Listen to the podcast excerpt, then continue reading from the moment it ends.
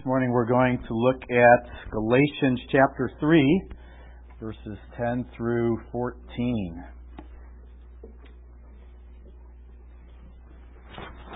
Galatians three, ten through fourteen. Paul's continuing on to talk about the fact that we are justified by faith alone and not by works of the law. And verse ten, for all who rely on works of the law are under a curse, for it is written, cursed be everyone who does not abide by all things written in the book of the law and do them. Now it is evident that no one is justified before God by the law, for the righteous shall live by faith. But the law is not of faith, rather, the one who does them shall live by them. Christ redeemed us from the curse of the law by becoming a curse for us, for it is written, cursed is everyone who is hanged on a tree, so that in Christ Jesus the blessing of Abraham might come to the Gentiles, so that we might receive the promised Spirit through faith. This is the word of the Lord. Thanks be to God. Father, we thank you for your inspired word. Thank you that it is your very breath. And we cling to the promise that all Scripture is useful for teaching, rebuking, correcting, and training in righteousness, so that men and women of God may be thoroughly equipped for every good work you have for us to do. So may this passage of Scripture equip us for the work that you have for us. In Jesus' name we pray. Amen. You may be seated.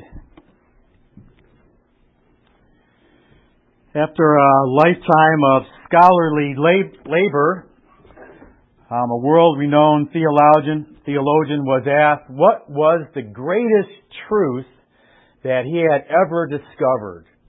And without hesitation, he answered, Jesus loves me, this I know, for the Bible tells me so. Now, we smile when we hear that answer, uh, because little children sing about God's love for them in Sunday school, and surely a towering theologian could come up with a more profound doctrine than Jesus loves me. However, it seems that decades of study have led him to the conclusion that there really is no greater truth than that of God's love for us and the love of the Son for His people. If you've been with us, you know that we've been looking at the letter to the Galatians, and this epistle is about the gospel. The good news that we are justified, that is, forgiven and declared righteous in the sight of God, by grace alone, through faith alone, in Jesus Christ alone. And this gospel that the Apostle Paul is clarifying is for Christians. This is a great reminder that Christians need to be reminded of the gospel and its implications for the Christian life. Now, too often as believers, we can look at the gospel as though it's the A B Cs of the Christian life. It's great for beginners, right? That's, that's where we start. Like little children, they learn the A B Cs. And like new believers, we learn the gospel. And then we move on to great intellectual doctrines like maybe eschatology, Tom, right? That'd be... But do we really move beyond the gospel? I don't think we should understand the gospel as the A B Cs of the Christian life, something that we begin with and then move beyond because we're much too advanced for that. Rather, we should look at the gospel as being the A through Z of the Christian life. Uh, we begin with the gospel, we continue on with the gospel, and we end with the gospel. So we begin the Christian life by realizing that we are accepted by God simply because of our faith in Jesus Christ, because of what He has done for us. And we continue on by remembering that we're not earning God's favor. We're not meriting His favor. He doesn't owe us anything. We continue to remind ourselves that everything we have is because of His good pleasure for us. And when we're on our deathbed, if we have our wits about us and we know that our time is near, we are going to cling to the fact that we're going to meet our Maker in a short time, and the only hope that we have of Him accepting us is because of what Christ has done for us and we have believed that He died on the cross and lived for us. So we begin the Christian life that way. We continue on in the Christian life that way. And we will die clinging to the gospel, because that is our hope. The gospel is to be the guiding and controlling principle by which we live. We never move beyond the gospel. We never leave it behind. The danger, however, is that we can stray from the gospel.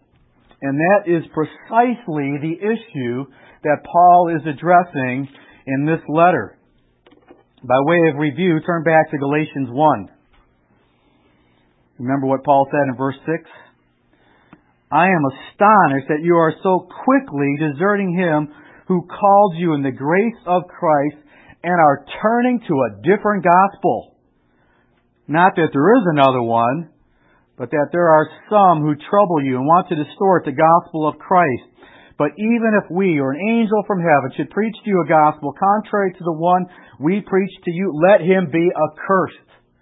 Let him be condemned. Let him be damned.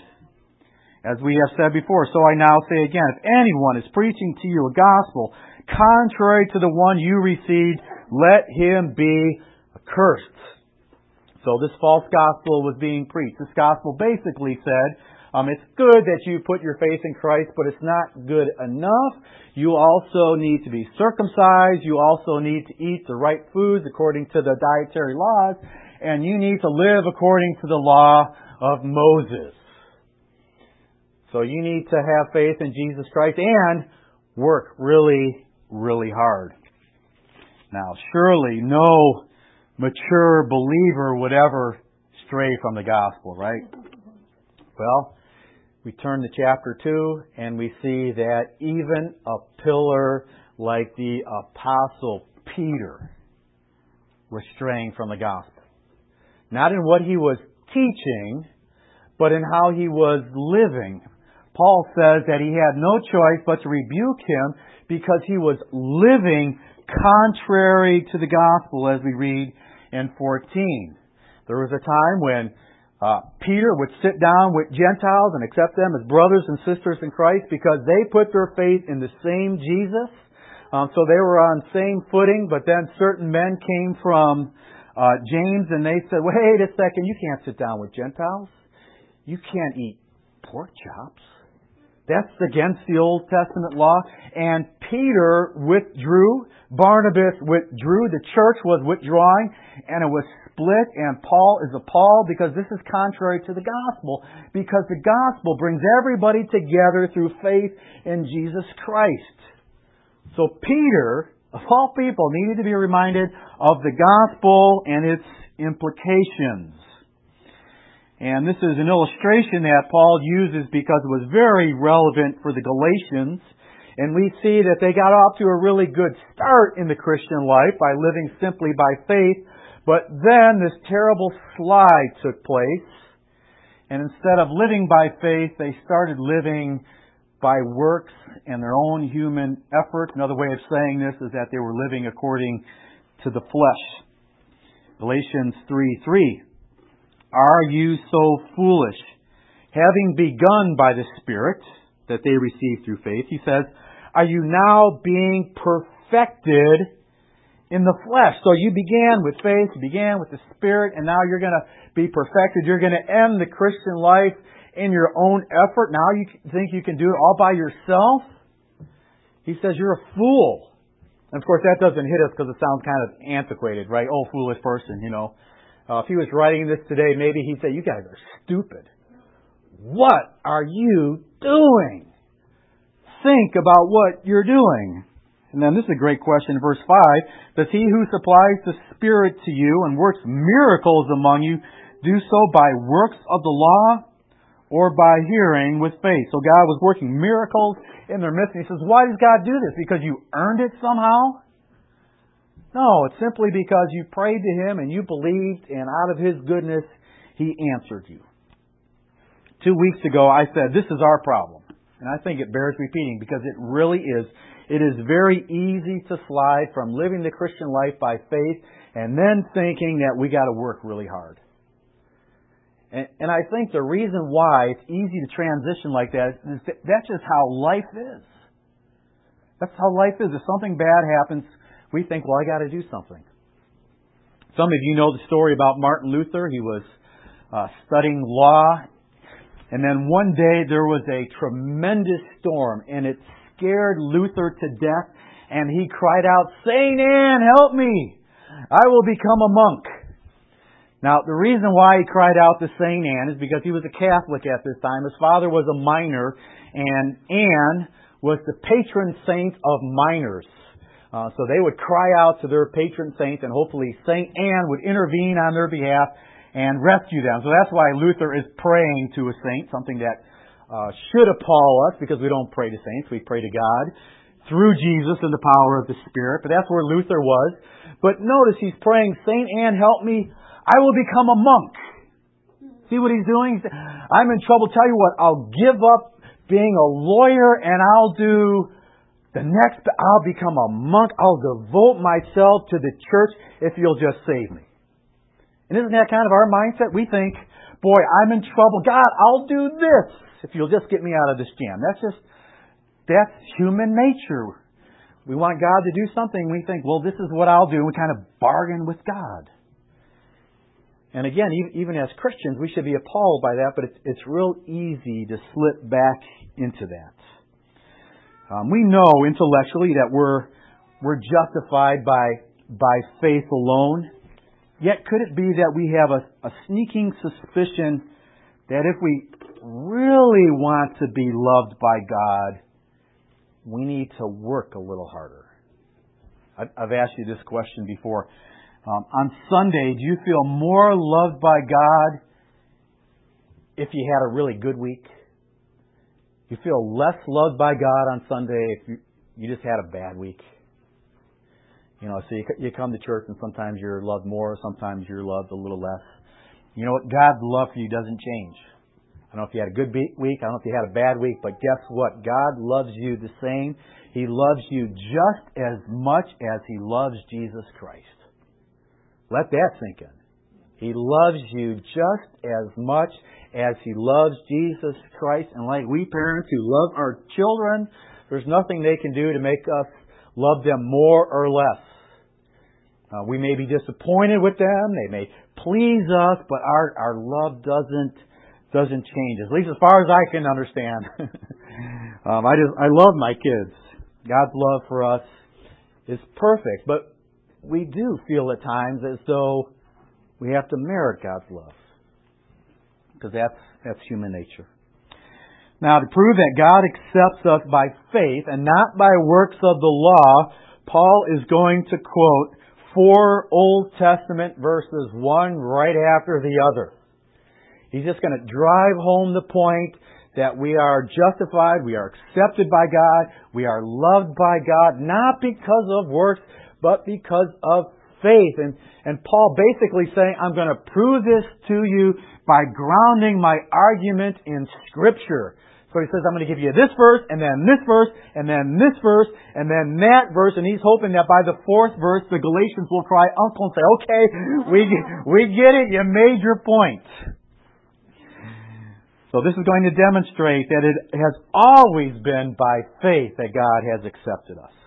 So here's our four points. The first one is justification has to be by faith because the law brings a curse.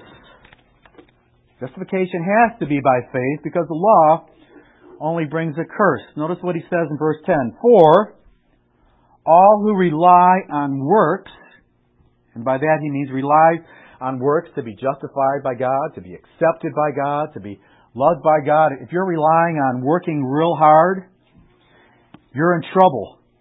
Actually, it's worse than that. You are under a curse.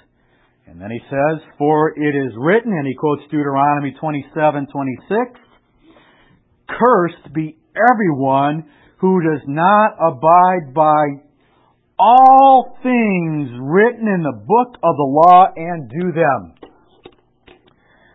Now, I had a chance yesterday, finally, to listen to Tom's excellent message from Sunday, and he stated that there were hundreds of Old Testament laws Do you remember how many there were? You remember what the number was? Who's what? six thirteen. Tom, be encouraged. One person was listening to you last week. six hundred thirteen laws in the Old Testament. If you want a list of those, you can see Tom afterwards. He'll give, he'll give you that list. Paul says, you want to be accepted by God? Great. All you have to do is obey all six hundred thirteen of those laws and never, never disobey any of them. Now, while we're doing a little review from last week, let me ask you another question. What's the greatest commandment?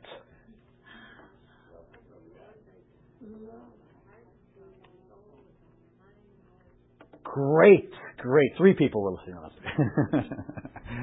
Just kidding. What's the second greatest commandment linked to the greatest commandment? Love your neighbor as yourself. Love your neighbor as yours. Ah, oh, Tom, you should be more and more encouraged. Okay, they got it. Okay. Love God with all your heart, with all your soul, with all your mind, with all your strength, with every fiber of your being. You know what? You have never done that for a single second in your life. Love your neighbor just as much as you love yourself. You've never done that for a single second. But here's the good news.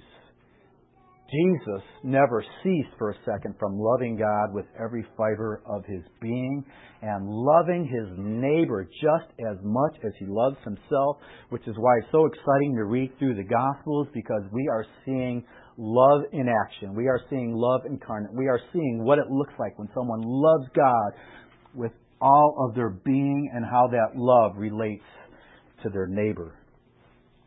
But we haven't done that. So if we're relying on the law for our justification, uh, we're in trouble. We're under a curse. And this curse can be understood objectively and subjectively.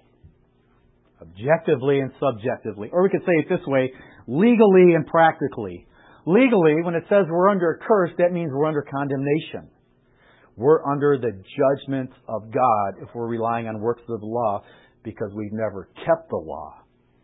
Uh, practically or subjectively, um, this means that we feel the effects of that curse. I think I could say it that way. We feel the effects of the curse. We know that we haven't measured up to God's standard. And once again, if I if I could, let me let me quote Luther. And he he's so much fun to quote because he's so honest. Uh, prior to his conversion, Luther confessed that he hated God because God appeared to him to be an angry, unappeasable despot. When Luther was in the monastery, he said, "I did not think about women, money, or possessions. Instead, my heart trembled and fidgeted about whether God would bestow His grace on me. For I had strayed from faith and could not but imagine that I had angered God, who I in turn had to appease by doing good works." And then a little later he says, "If ever a man could be saved by his monkery, it was I."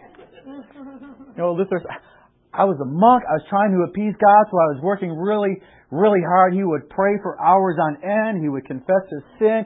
He would do whatever he could to appease God, to measure up to the standard that God had for him. And every single day he knew that he fell short of that standard. And it was like God was setting him up for failure, and he just felt like, I can't please God. I've only angered God. And because of that, he hated God. It was like God was messing with him. What are you, what are you doing, Lord? I cannot possibly measure up to this standard. And he was absolutely exasperated, and he hated God. And I think that's why many people are frustrated with religion and why they don't come to church, because they feel the standard. They know they don't measure up. And that's why sometimes they'll, they'll say back, "Don't judge me," because they, it just pierces them. Luther felt that. He knew he was under the curse of God. He felt the curse because he was trying to be justified by works of the law, and he knew he couldn't do it. It only brings a curse, and you feel that curse. Terrible way to live. Justification can't be by works of the law. That, that only brings a curse. Number two, Justification has to be by faith because the righteous has, have always lived by faith. And Paul pulls out another scripture, Habakkuk two four. And this is what we read in verse eleven. Now it is evident that no one is justified before God by the law, for the righteous shall live by faith. The righteous shall live by faith. Turn back to Romans one, if you will. This is a very significant Old Testament verse. And because it's so significant, Paul quotes it not only in Galatians, but he also quotes it in, in Romans one.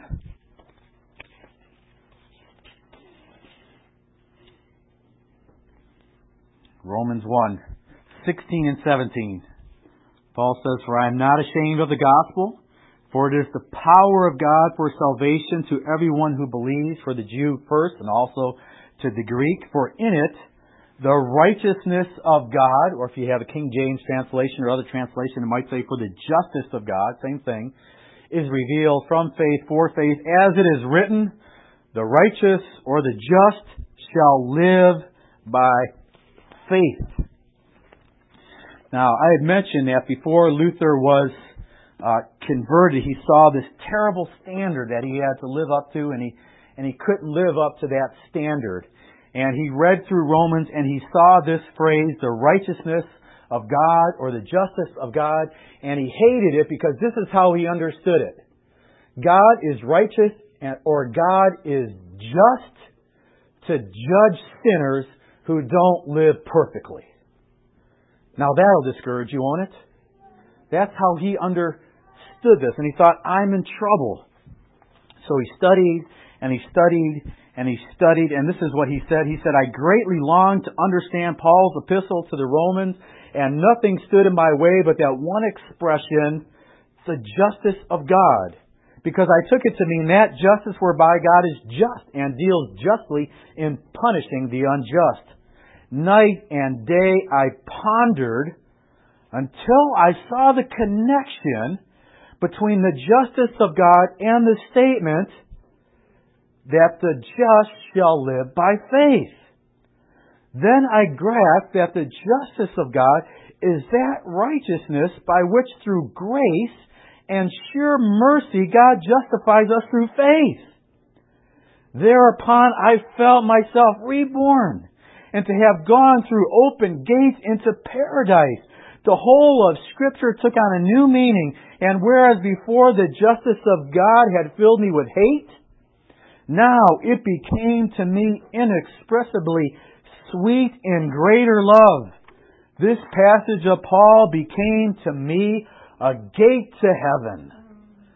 Finally, he understood, no, no, this is the righteousness of God, that through sheer mercy and grace through faith, God forgives us and God accepts us. And Habakkuk two four transformed Paul's life. And Habakkuk two four sparked the Reformation. And it could be, I, I don't know, but I'm, I'm surmising here, it could be that Habakkuk two four is the single verse in the Bible that has had the greatest impact on Western civilization. Could be wrong. It's one of those questions I'm going to ask God when I, when I get to heaven. But in all seriousness, Habakkuk two four um, absolutely changed everything. The righteous live by faith, not by works of the law. So that's Paul's second argument. And then third, justification has to be by faith because the law is not of faith. Let me state it this way. The law is not of faith. Uh, there's basically, if you want to be accepted by God, you basically have two options this morning. So as you sit there and you say, I want to be accepted by God, you basically have two options. This is your first option. Your first option is you can be accepted by God if you obey all six hundred thirteen commandments in the Old Testament and you never disobey a single commandment. If you can just do that, then you can be accepted by God. You can be justified before God. That's one option. Anybody want to follow that option? The other option is that you can live by faith in Jesus Christ. That's, that's your other option. And this is what Paul says in uh, verse twelve. And here he's quoting Leviticus eighteen five. He says, "But the law is not of faith. Rather, the one who does them shall live by them." So you want, you want to be accepted, you have to do the law. You have to obey the law perfectly, and that's from Leviticus eighteen. Uh, we won't look at that, but I think that's that's clear enough. And then his fourth point is justification is by faith because Christ removed the curse. So at this point, I, I imagine Paul thinking, now the Galatians are still going to wonder, well, what happened? What happened to the curse? Because we've disobeyed it.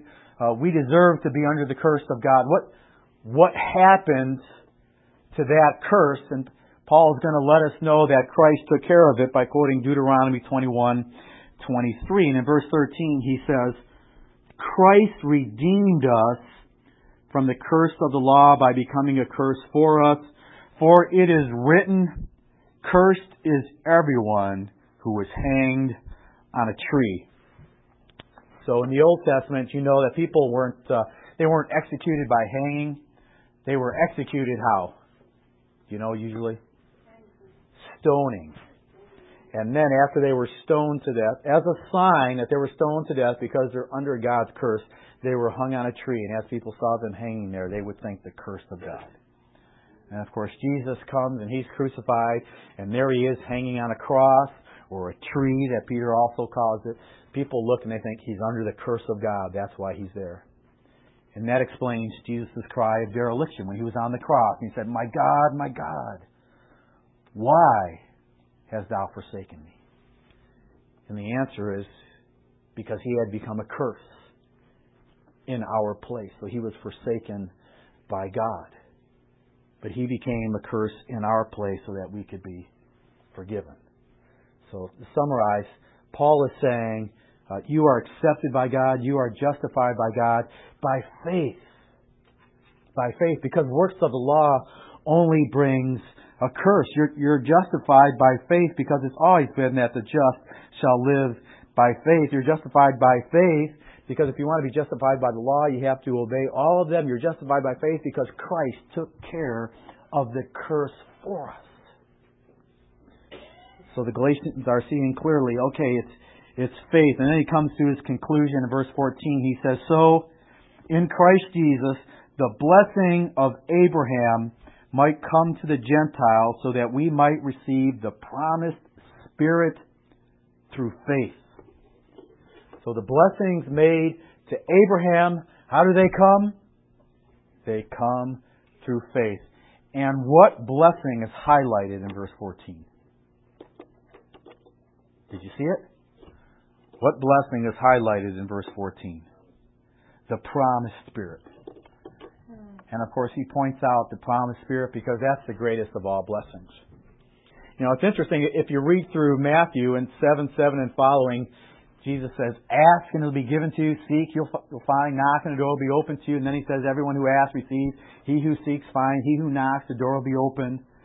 And then he says, "Which of you fathers, if his son asks for bread, will give him a stone? Or if he asks for fish, uh, will give him a, a scorpion?" And he says, "If you, though you are evil, know how to give good gifts to your Father, how much more will your Father in heaven give good gifts to those who ask?" And then when you turn to Luke's version of that, you read the same thing until you get to the very end, except Jesus has a little twist. He says, "How much more will your Father in heaven give the Spirit to those who ask?" And it's interesting when you compare Scripture with Scripture, and I think the reason for the change in Luke is because the greatest of all gifts is the Spirit. If God gives you the Spirit, if He gives you Himself, that's evidence that He'll give you anything you want because He's already given you the greatest blessing that there is. But notice very carefully the blessings of God come through faith, which is exactly what he said earlier in verse nine of chapter three. So then, those who are of faith are blessed, along with Abraham, the man of faith. All of God's blessings come through faith, not through merit. They come through faith, which should remind us to just ask God to intervene on His behalf. That's how God acts. Let me uh, conclude with this story. It's a it's a little lengthy, but I think it's worth it. I read it to my to my family because it's a great story. Uh, this is from Helen Rosevere. She was a physician from uh, Northern Ireland, and she served as a medical missionary for many years in Zaire, Africa. And she tells this story. One night in Central Africa, I had worked hard to help a mother in the labor ward. But in spite of all that we could do, she died, leaving us with a tiny premature baby and a crying two-year-old daughter. We would have difficulty keeping the baby alive. We had no incubator. We had no electricity to run an incubator and no special feeding facilities. Although we lived on the equator, nights were often chilly with tremendous drafts. A student midwife went for the box we had for such babies and for the cotton wool that the baby would be wrapped in. Another went to stoke up the fire and fill a hot water bottle. She came back shortly in distress to tell me that in filling the bottle, it had burst. Rubber perishes easily in tropical climates. And it is our last hot water bottle, she exclaimed. All right, I said. Put the baby as near the fire as you safely can. Sleep between the baby and the door to keep it free from drafts. Your job is to keep the baby warm. The following noon, as I did most days, I went to have prayers with many of the orphan children who chose to gather with me.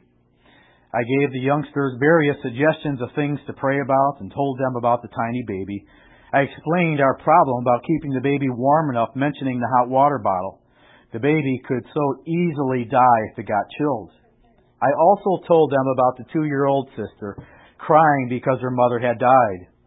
During the prayer time, one ten-year-old girl, Ruth, prayed with the usual blunt consciousness of our African children. Please, God, she prayed, send us a water bottle. It'll be no good tomorrow, God. The baby will be dead. So please send it this afternoon. While I gasped inwardly at the audacity of the prayer, she added by way of corollary, and while you are about it, would you please send a dolly for the little girl? So she knows you really love her. As often with children's prayers, I was put on the spot. Could I honestly say amen? I just did not believe that God could do this. Oh yes, I know that He can do everything. The Bible says so, but there are limits, aren't there? The only way God could have answered this particular prayer would be by sending a parcel from the homeland. I had been in Africa for almost four years at the time and had never ever received a parcel from home. Anyway, if anyone did send a parcel, who would put in a hot water bottle? I lived on the equator. Halfway through the afternoon, while I was teaching in the nurses' training school, a message was sent that there was a car at my front door. By the time I had reached home, the car had gone, but there on the veranda was a large twenty-two pound parcel. I felt tears pricking in my eyes. I could not open the parcel alone, so I sent for the orphanage children. Together we pulled off the string, carefully undoing each knot. We folded the paper, taking care not to tear it unduly. Excitement was mounting. Some thirty or forty pairs of eyes were focused on the large cardboard box. From the top, I lifted out brightly colored knitted jerseys. Eyes sparkled as I gave them out. Then there was the knitted bandages for the leprosy patients, and the children began to look a little bored. As I put my hand in again, I felt the uh, could it really be? I gasped, and I pulled it out. Yes, a brand new rubber hot water bottle. I cried. I had not asked God to send it. I had not truly believed that He could. Ruth was in the front row of the children. She rushed forward, crying out, if God has sent the bottle, He must have sent the dolly too. Rummaging down to the bottom of the box, she pulled out the small, beautifully dressed dolly. Her eyes shone. She had never doubted. Looking up at me, she asked, "Can I go over with you, Mummy, and give this dolly to that little girl so that she knows that Jesus really loves her?" And of course, she granted permission. Isn't that a great story? That's a great story. Uh, people often wonder why we uh, have children remain in the service. I tell them, you know what? Adults need children in the service because they're the ones with the greatest faith in the church. And we can look at them and they can challenge us and remind us to believe God. And I, I share that story because it's just a reminder that God answers our prayers by simple faith. It's, it's not because we work really, really hard. He says, "Okay, you've finally done enough. I'll send a hot water bottle." It's through simple faith that God blesses us. Again, that's how we began the Christian life. That's how we continue the Christian life. And that's how we will end the Christian life. Because we're called to live by faith and not by sight. Let's pray. Father, we thank you for your word that keeps us on track or helps us not to get off track. Uh, Father, thank you for the reminder of this passage that shows that we're justified by faith. We're sanctified by faith. We, we live by faith. Father, we believe. Help our unbelief. Help us to not give up. Help us to persevere. And we pray also, as the disciples did on one occasion, increase our faith. In Jesus' name, amen.